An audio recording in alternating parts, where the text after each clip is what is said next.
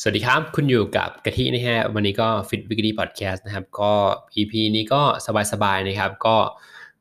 เราเคยถูกหลอกกันใช่ไหมฮะ ถูกอะไรหลอกบ้างถูกคนนั้นหลอกคนนี้หลอกนะฮะแต่ว่าวันนี้จะมาพูดถึงการถูกหลอกด้วย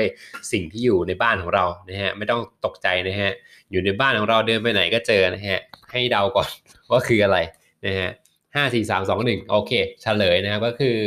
ของที่เรากินทุกอย่างครับที่มันมีฉลากนะฮะฉลากที่เป็น nutrition fact นะว่ามีกี่แคลอรี่บ้างที่เรากินอันนี้โค้กกระป๋องหนึ่งถุงขนมถุงขนมถุงหนึ่งที่มันแปะอยู่ข้างหน้าเลยนะครับ ก็นะฮะที่เขาเขียนว่า1 serving นะครับมันมีกี่แคลอรี่นะครับบางคนก็ถูกหลอกมาหลายปีเลย บางคนก็เพิ่งจะมารู้วันนี้นะครับ แต่สำหรับใครที่รู้อยู่แล้วนะฮะก็ไม่เป็นไรฟังอีกรอบก็ได้สำหรับผู้คนยังไม่รู้ก็ อดทนฟังกันที่ต่อไปนะฮะก็อันนี้ก็ลองกดหยุดดูก่อนได้นะครับ เพราะว่าเดี๋ยวลองไม่ให้เพื่อนๆเนี่ยหยิบอะไรที่ใกล้ตัวกันได้ครับ เอามาดูฉลากข้างหลังว่ามันมีกี่แคลอรี่นะฮะกดพอสนะฮะตรงนี้แล้วก็ไปหยิบมาได้เลยอ่าโอเค สมมติว่าหยิบมาเรียบร้อยแล้วเนี่ย ก็มาดูว่า เอ้ย มันหนึ่งนะครับ ดูดูหน่วยข้างหลังนะว่า1หน่วยบริโภคนะครับเขาจะเขียนเลยว่าอ่าเท่าไหร่นะครับ อันนี้ก็คือแบบตามปกติเนาะแต่ว่าอันเนี้ย ก็คือบางคนก็คิดว่าเอ้ยที่เรากินทั้งอันเนี่ยมันแค่หนึ่งหน่วยบริโภคนะฮะแต่จริงๆแล้วเนี่ยมันไม่ใช่เลยนะครับบางอันบางกล่องเนี่ยต้องดูให้ดีก่อนว่าอ่าทั้งปริมาณทั้งกล่องที่เราถืออยู่เนี่ยมันทั้งหมดเนี่ยมันเท่ากับกี่หน่วยบริโภคนะฮะบางกล่องเนี่ยเท่ากับ 4 หน่วยบริโภคเลย แต่เราคิดว่า เอ้ย เรากินตามฉลากนี่ว่า มันก็ไม่อ้วนหรอกนะบางคนแบบถูกหลอกมานานหลายปีนะฮะก็กินมาเอ้ยทำไมกินน้อยแล้วน้ำหนักมันยังไม่ลงสักทีเลย นะฮะพอไปดูอ้าวโอ้โห กิน overdose มาตั้งนานแคลอรี่แบบหนักมากเยอะหนักมากนะฮะจากที่เรานึกว่ากินแค่ dose dose เดียวนะครับ แต่ว่ามันทั้งหมดเนี่ยมัน4หน่วยบริโภคเลยนะฮะแล้วก็อันนี้ยกตัวอย่างง่ายๆเลยก็คือเนี่ยประมาณนี้นะครับ ต้องดูก่อนว่ามันแปะเนี่ยหนึ่งหน่วยบริโภคเท่าไหร่นะครับ แต่มามีอีกอย่างหนึ่งนะคือบางอันเนี่ยเหมือนเขียน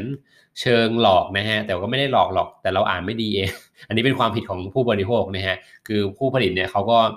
นะทำตามขั้นตอนถูกต้องแล้วนะฮะไอ้ที่เราแปะมาเนี่ยเราลืมอ่านว่ามันครึ่งหน่วยบริโภคนะหรือว่า 100 กรัมนะหรือว่า 10 กรัม หรือว่า 3 ชิ้นนะเราก็คิดว่าเอ้ยอันนั้นเนี่ยมันมันทั้งมันกลายเป็นทั้งทั้ง1หน่วยบริโภคแล้วนะครับไม่เหมือนแบบ หยิบขนมมาถุงหนึ่งนะครับ เราอ่านไปเอ้ยหนึ่งร้อยแคลนี่นาทั้งถุงเลยนะครับ แต่พอไปดูไปดูมาอ้าวที่มันเขียนมา 100 แคลเนี่ยมันครึ่งหน่วยบริโภคนั่นเองนะครับ1ส่วน2นะฮะเท่ากับว่า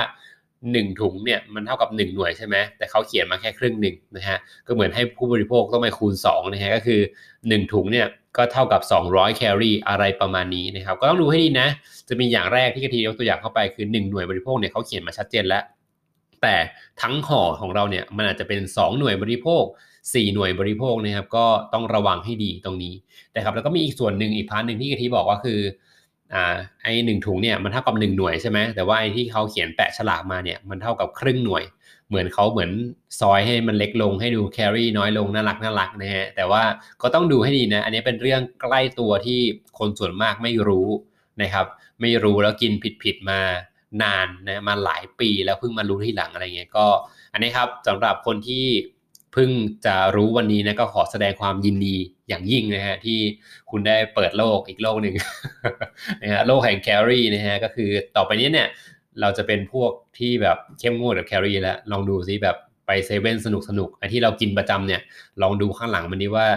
มันหนึ่งหน่วยหรือว่าครึ่งหน่วยหรือว่าเท่าไหร่อะไรเงี้ยครับก็คืออันนี้ถ้าเกิดเราดูเป็นเนี่ยง่ายๆเลย มันก็ถ้าทำให้เรารู้แคลอรี่ที่แท้จริงสิ่งของสิ่งที่เราเอาเข้าปากได้นะครับย้ำเลยว่าของที่ทุกคนเอาเข้าปากไม่ว่าจะมีประโยชน์หรือว่า